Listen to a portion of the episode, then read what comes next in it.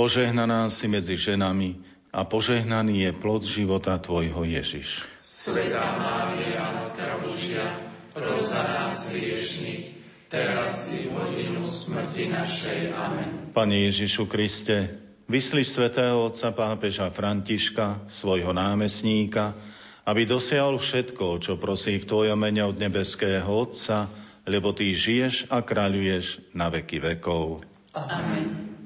Sláva Otcu i Synu i Duchu Svetému. Ako bolo na počiatku, tak i jej teraz i vždycky, i na veky vekov. Amen. Pán s vami. I s duchom Tvojim. Nech je zvelebené meno pánovo. Od tohto času až na veky. Naša pomoc mene pánovom. Ktorý stvoril nebo i zem. Nech vás žehná všemovci Boh Otec i Syn i Duch Svetý. Amen. Ostávajte v pokoji. Bohu vďaka.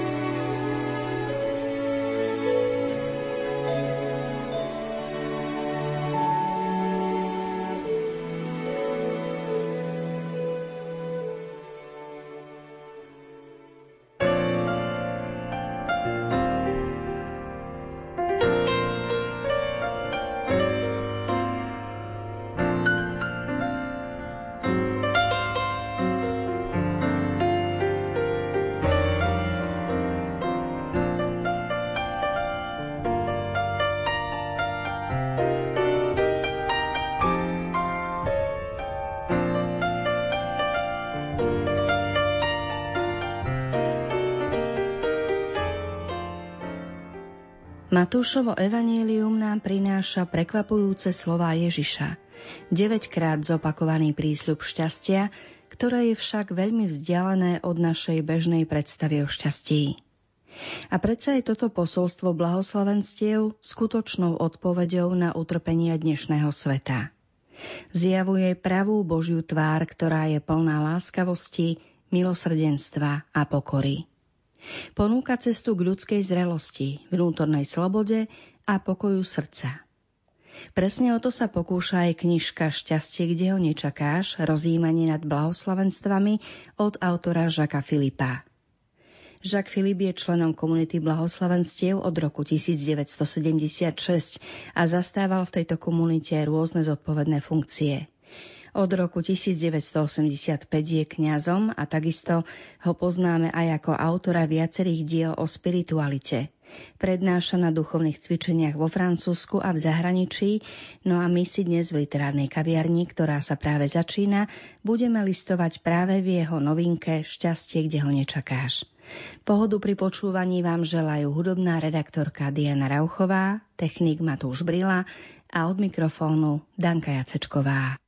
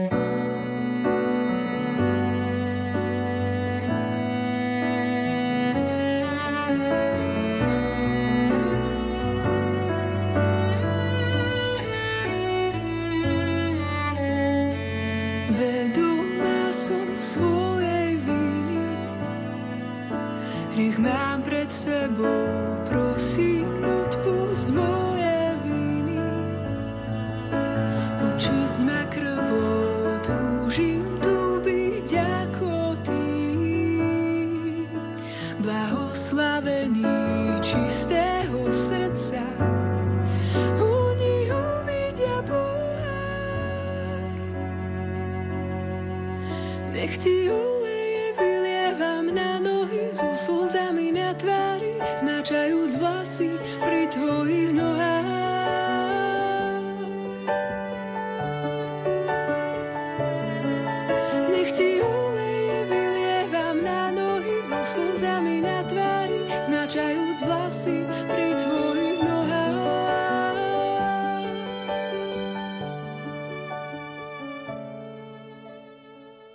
Jeden evaneliový text nám objasňuje, čo znamená byť chudobný v duchu vo vzťahu k Bohu. Je to podobenstvo o neužitočnom sluhovi z Evanielia podľa Lukáša. Kto z vás, čo máte sluhu, ktorý orie alebo pasie, povie mu, keď sa vráti z poľa, hneď si podsadnúť k stolu. Vary mu nepovie skôr, priprav mi večeru, opáš sa a obsluhuj ma, kým sa nenajem a nenapijem, ty budeš jesť a piť až potom?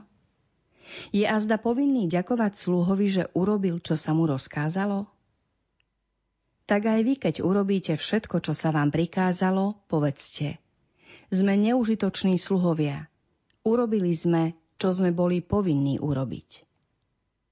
Uznajme, že je to jedno z tých Ježišových podobenstiev, ktoré nemáme veľmi v láske.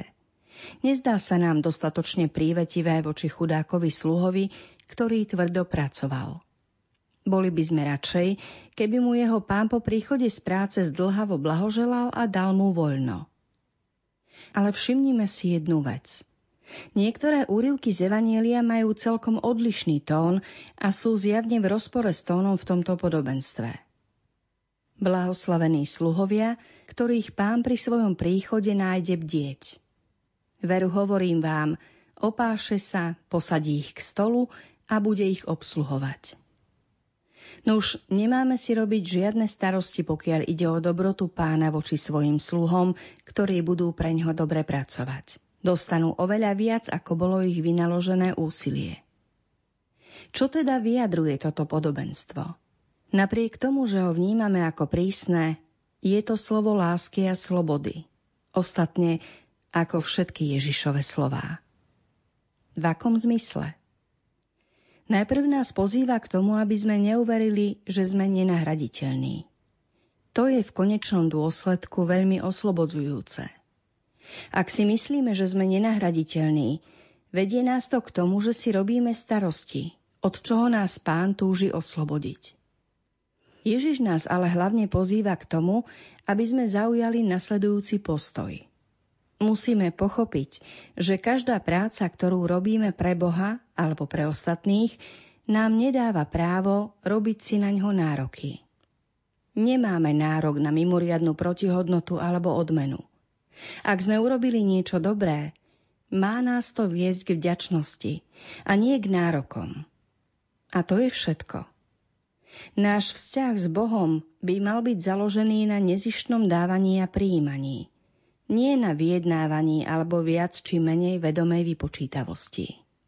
Keď si neosvojíme tento pohľad, riskujeme, že budeme stále nešťastní a nespokojní. Náš vzťah s Bohom bude zištný. Budeme stále porovnávať položky v kolónkach. Na jednej strane má dať a na druhej strane dal. Kvôli našim psychickým zraneniam, porovnávaniu sa, žiarlivosti, sebaláske a podobne, nebudeme nikdy spokojní s účtovným stavom.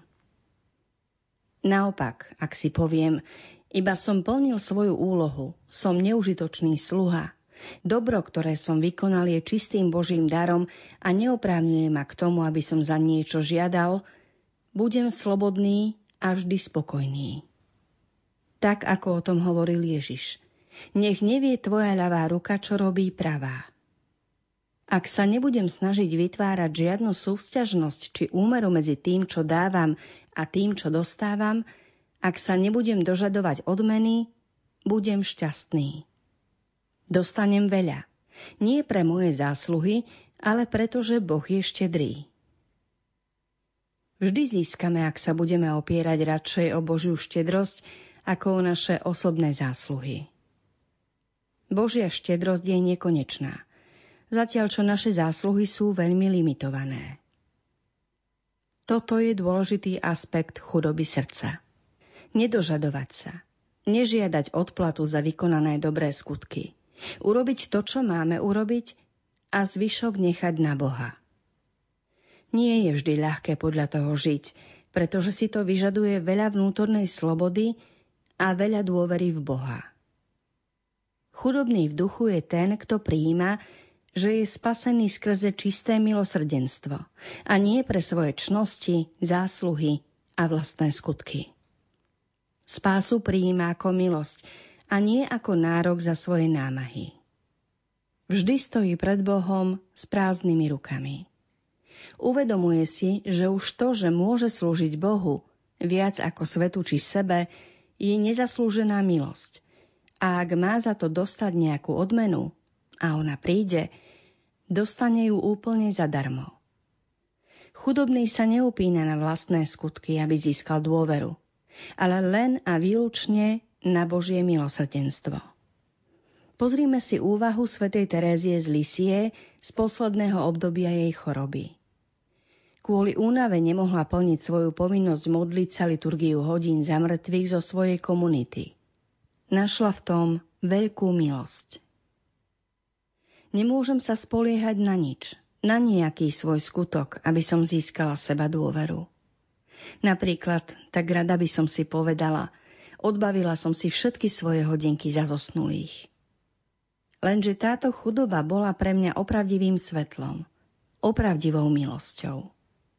Myslela som si, že by som nikdy v živote nemohla vyrovnať ani jediný svoj dlh voči Pánu Bohu. Ale keby som to aspoň chcela, bolo by to pre mňa skutočným bohatstvom a silou. Preto som zložila túto modlitbu. O môj Bože, prosím ťa pokorne, vyrovnaj dlh, ktorý mám voči dušiam vočistci ale urob to ako Boh, aby to bolo nekonečne lepšie, než keby som odriekala svoje hodinky za zosnulých ja. A spomenula som si s veľkou radosťou na slová piesne svätého Jána z kríža. Vyrovnajte si všetky dlhy. Vždy som to vzťahovala na lásku. Cítim, že túto milosť nemožno splatiť. Bolo to priveľmi lahodné. Človek prežíva veľký pokoj z vedomia, že je úplne chudobný a že sa spolieha len na Pána Boha. V nasledujúcom úrivku vidíme, že tu nejde o lenivosť. Ako málo reholníčok je tak dokonalých, že nerobia nič nedbanlivo a povrchne a nepovedia si. Napokon to nie je moja povinnosť. V tom nie je nič zlé, že o tom hovorím, že sa s tým uspokojím. Ako málo je tých, čo robia všetko, čo možno najlepšie. A predsa tie sú najšťastnejšie.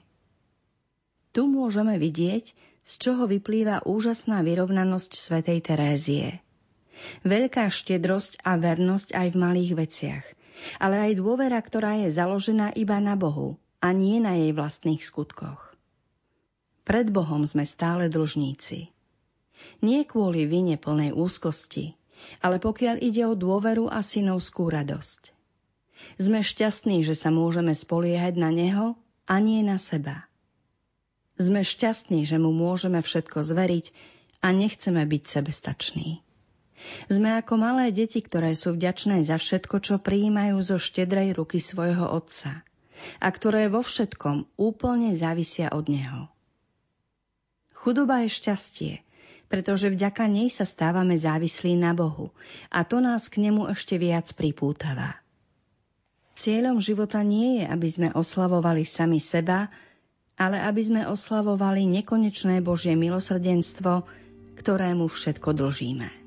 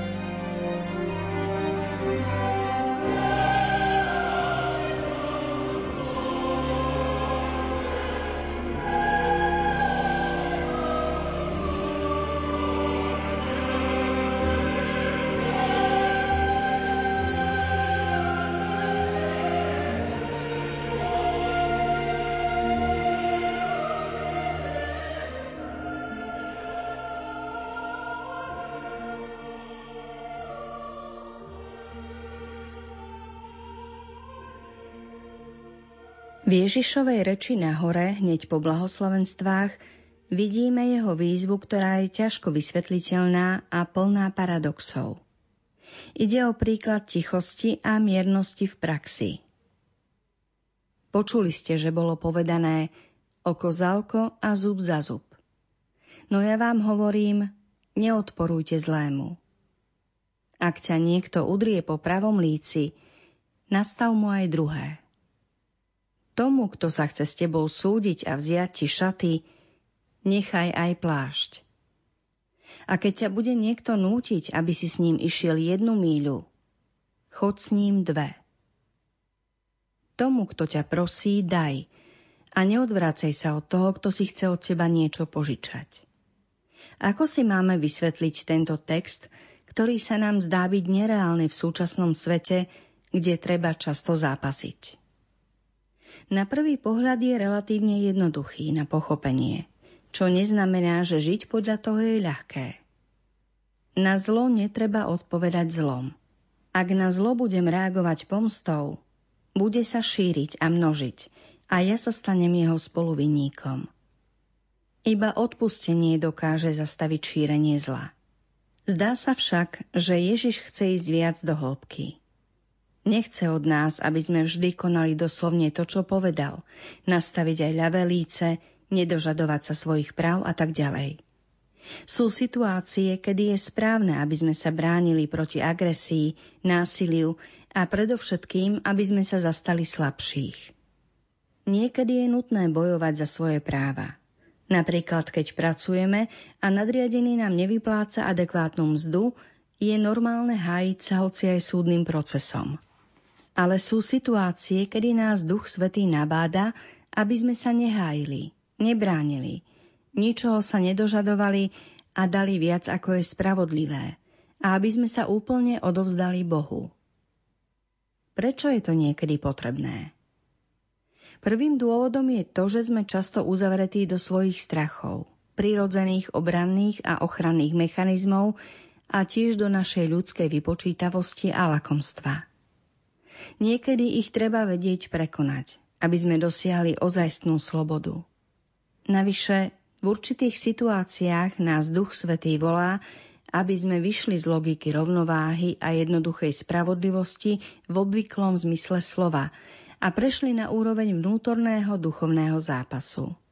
V tom zmysle, že sa nebudeme stavať proti druhému, ale proti násiliu v nás, ktoré by sa mohlo obrátiť voči druhému aby bolo zlo porazené vo svojej podstate a nie iba obmedzené v jeho prejavoch, musíme niekedy prijať, že budeme znášať utrpenie, ako to robil Ježiš, pretože je lepšie znášať zlo, ako ho páchať. Na nárast zla máme odpovedať nárastom lásky. Občas musíme prijať aj istú formu nespravodlivosti, pretože ak to neurobíme, Sami sa nakoniec staneme nespravodlivými tým, že budeme chcieť ustavične vymáhať dlh od druhého. Nejde o všeobecný zákon, platný v každej situácii, ale o osobitnú výzvu v určitých okolnostiach.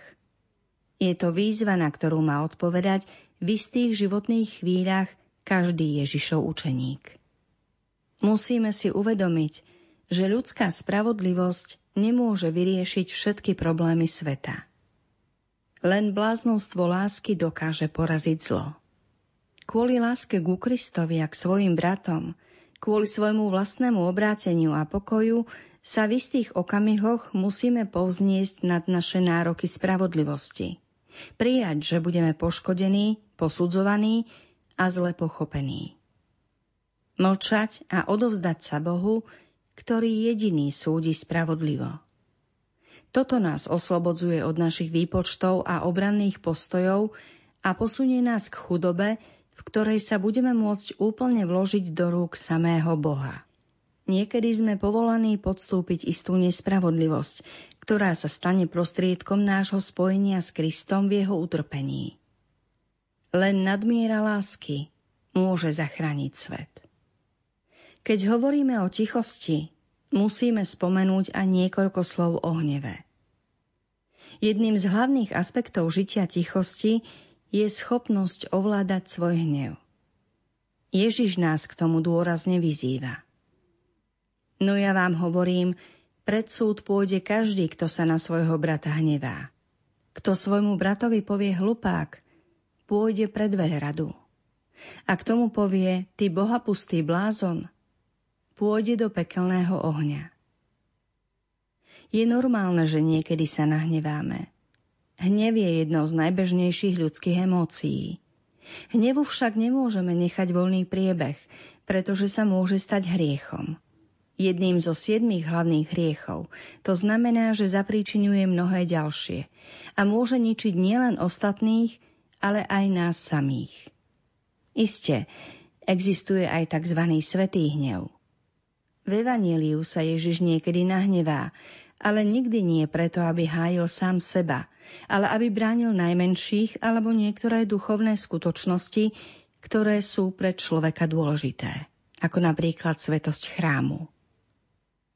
Boží hnev je vždy nasmerovaný voči zlu, ktoré ubližuje človeku. Boh sa nehnevá preto, aby chránil seba, ale aby uchránil človeka pred sebou samým. My máme často sklon kanonizovať svoj obyčajný ľudský hnev za svetý hnev. Pod zámienkou ochrany niečoho, čo považujeme za dôležité, sa však často skrýva naša sebaláska alebo naše záujmy.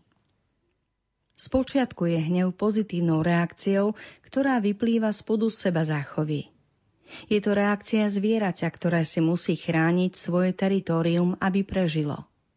Je to takisto normálna reakcia na nespravodlivosť, pretože potreba spravodlivosti a pravdy je v ľudskom živote podstatná. No keď sa hnev rozvinie do násilia voči druhému, alebo ak v sebe skrýva sebecký záujem, vtedy sa premení na niečo negatívne. Keď nás zožiera hnev, môžeme ublížiť ostatným a stať sa násilnými.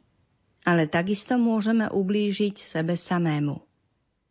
Srdce zasiahnuté hnevom stráca pokoj, jasnú myseľ a slobodu a to bráni napredovaniu v láske. Máme právo sa rozčúliť, ale ako hovorí svätý Pavol, hnevajte sa, ale nehrešte. Slnko nech nezapadá nad vašim hnevom. Nedávajte miesto diablovi. To znamená, že niekedy sa môžeme poriadne nahnevať, ale zaspávať už musíme v pokoji. Našou povinnosťou je reagovať na nespravodlivosť, no oveľa väčšou úlohou je zachovať si vnútorný pokoj. Ako máme korigovať naše reakcie hnevu? V prvom rade by sme si mali uvedomiť, že sa vôbec hneváme. Musíme si to pripustiť určiť príčinu hnevu a z času na čas sa o tom porozprávať s niekým, kto by nám mohol pomôcť ho ovládať. Neprejavený, zadržaný alebo potlačený hnev môže byť veľmi deštruktívny. Potom by sme si mali položiť nasledujúcu otázku. Čo presne chcem týmto hnevom obhájiť? Je to skutočne objektívne dobro, alebo len niečo, čo ja považujem za potrebné a preto to bránim. Napríklad niektorí ľudia žijúci v komunitách sa nahnevajú, ak sa pravidlá čo len trochu porušia. Robia to pod zámienkou, že obhajujú regulu, ale v skutočnosti len chránia svoju psychologickú potrebu istoty, hoci nevedomé. Sú presvedčení, že keď sa nerešpektujú pravidlá, svet sa zrúti. Určite to nie je pravda. Zákon je potrebný, ale on svet nezachráni. Ten môže zachrániť iba Božie milosrdenstvo. Veľmi často dobro, ktoré svojim hnevom bránime, nie je životne dôležité. Často je veľmi iluzórne a teda nemáme skutočný dôvod hnevať sa alebo sa znepokojovať. Ak je dobro, ktoré chceme svojim hnevom brániť, objektívne a reálne, musíme si položiť ďalšiu otázku – Vyplýva z môjho postavenia a zodpovednosti hájiť danú vec? Stáva sa, že sa niekedy trápime kvôli tomu, že sa nemôžeme postaviť za isté veci, pretože to nie je v našej moci a niekto iný je za to zodpovedný. Nie sme poverení zachrániť celý svet. Rozlišovanie medzi tým, za čo sme alebo nie sme zodpovední, je niekedy veľmi delikátne, ale je potrebné. Treba sa zrieknúť riešenia niektorých vecí a prenechať ich ľuďom, ktorí sú za ne zodpovední, alebo ich odovzdať Bohu a uvedomiť si, že nám neprináleží viesť tento boj. Ak dobro, ktoré chcem svojim hnevom hájiť, je oprávnené a náleží do mojej zodpovednosti, je vhodné položiť si poslednú otázku. Ktorý spôsob zjednania nápravy je najmenej násilný a deštruktívny? Aký legitímny a zároveň uskutočniteľný prostriedok môžem použiť? Odpoveď na túto otázku má viesť naše správanie. Ak naše hnevy poctivo podrobíme v dôvere Božiemu svetlu a týmto otázkam, dospejeme k správnemu a zdravému spracovaniu našich reakcií. Energia, ktorú hnev v sebe prechováva, bude potom nasmerovaná na dobro, nie na zlo. Dialóg a vonkajšia pomoc sa môžu ukázať ako nutná súčasť tohto procesu, ktorý je evidentne niekedy ťažký kvôli našim emočným zaťaženiam a rôznym zraneniam. Schopnosť ovládať hnev by sme mali aplikovať aj na hnev, ktorý máme voči sebe samým. Tento obvykle nie je o nič viac oprávnený ako hnev voči druhým. Najčastejšie pramení z pýchy. Láskavá miernosť voči sebe samému je nevyhnutným krokom, ktorý vedie aj k láskavosti voči ostatným. S Božou milosťou sa môže hnev až na malé mimovoľné reakcie pomaly vytrácať z nášho života, čo je veľkým dobrodením nielen pre nás samých, ale aj pre ostatných.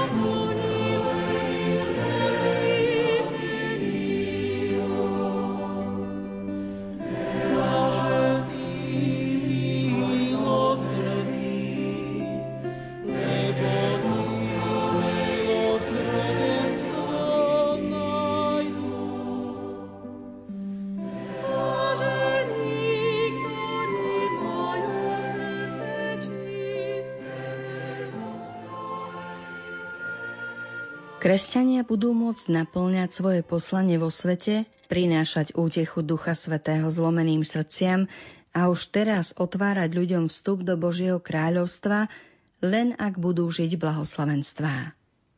Preto je také naliehavé pochopiť tieto Ježišove slová a uvádzať ich každý deň do života.